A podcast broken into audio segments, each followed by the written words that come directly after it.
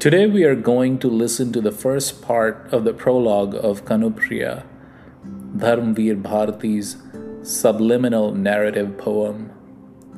Dharmveer Bharati was among the most influential voices of contemporary Hindi literature. He was a war journalist, author, poet, playwright, and professor of Hindi. He was a sort of a combination of D.H. Lawrence, Walt Whitman, and Allen Ginsberg. His magnum opus novel, Gunahon Ka Devta, is considered a classic and has left a strong imprint on modern Hindi narratives and plotlines. Many of his works had strong and complex female characters and were written from their perspectives, an example of which we are going to listen today. Kanupriya is a narrative poem written in five parts from Radha's perspective, who is the lover and eternal consort of Hindu god Krishna. In each part, it explores a woman's joy, pain, sexuality, confidence, and indispensability in love.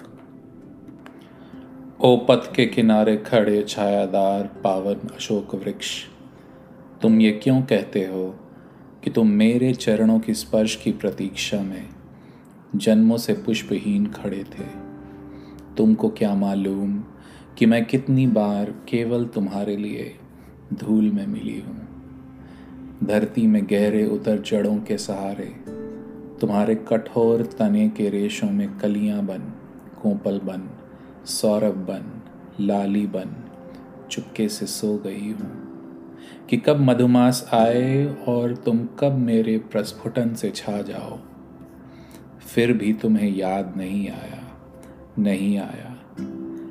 तब तुमको मेरे इन जावक रचित पाओं ने केवल यह स्मरण करा दिया कि मैं तुम ही में हूँ, तुम्हारे ही रेशे रेशे में सोई हुई।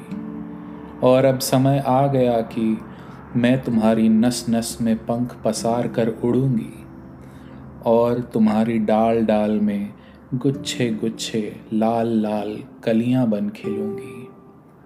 ओ पथ के किनारे खड़े छायादार पावन अशोक वृक्ष। तुम यह क्यों कहते हो कि तुम मेरी ही प्रतीक्षा में कितने ही जन्मों से पुष्पहीन खड़े थे?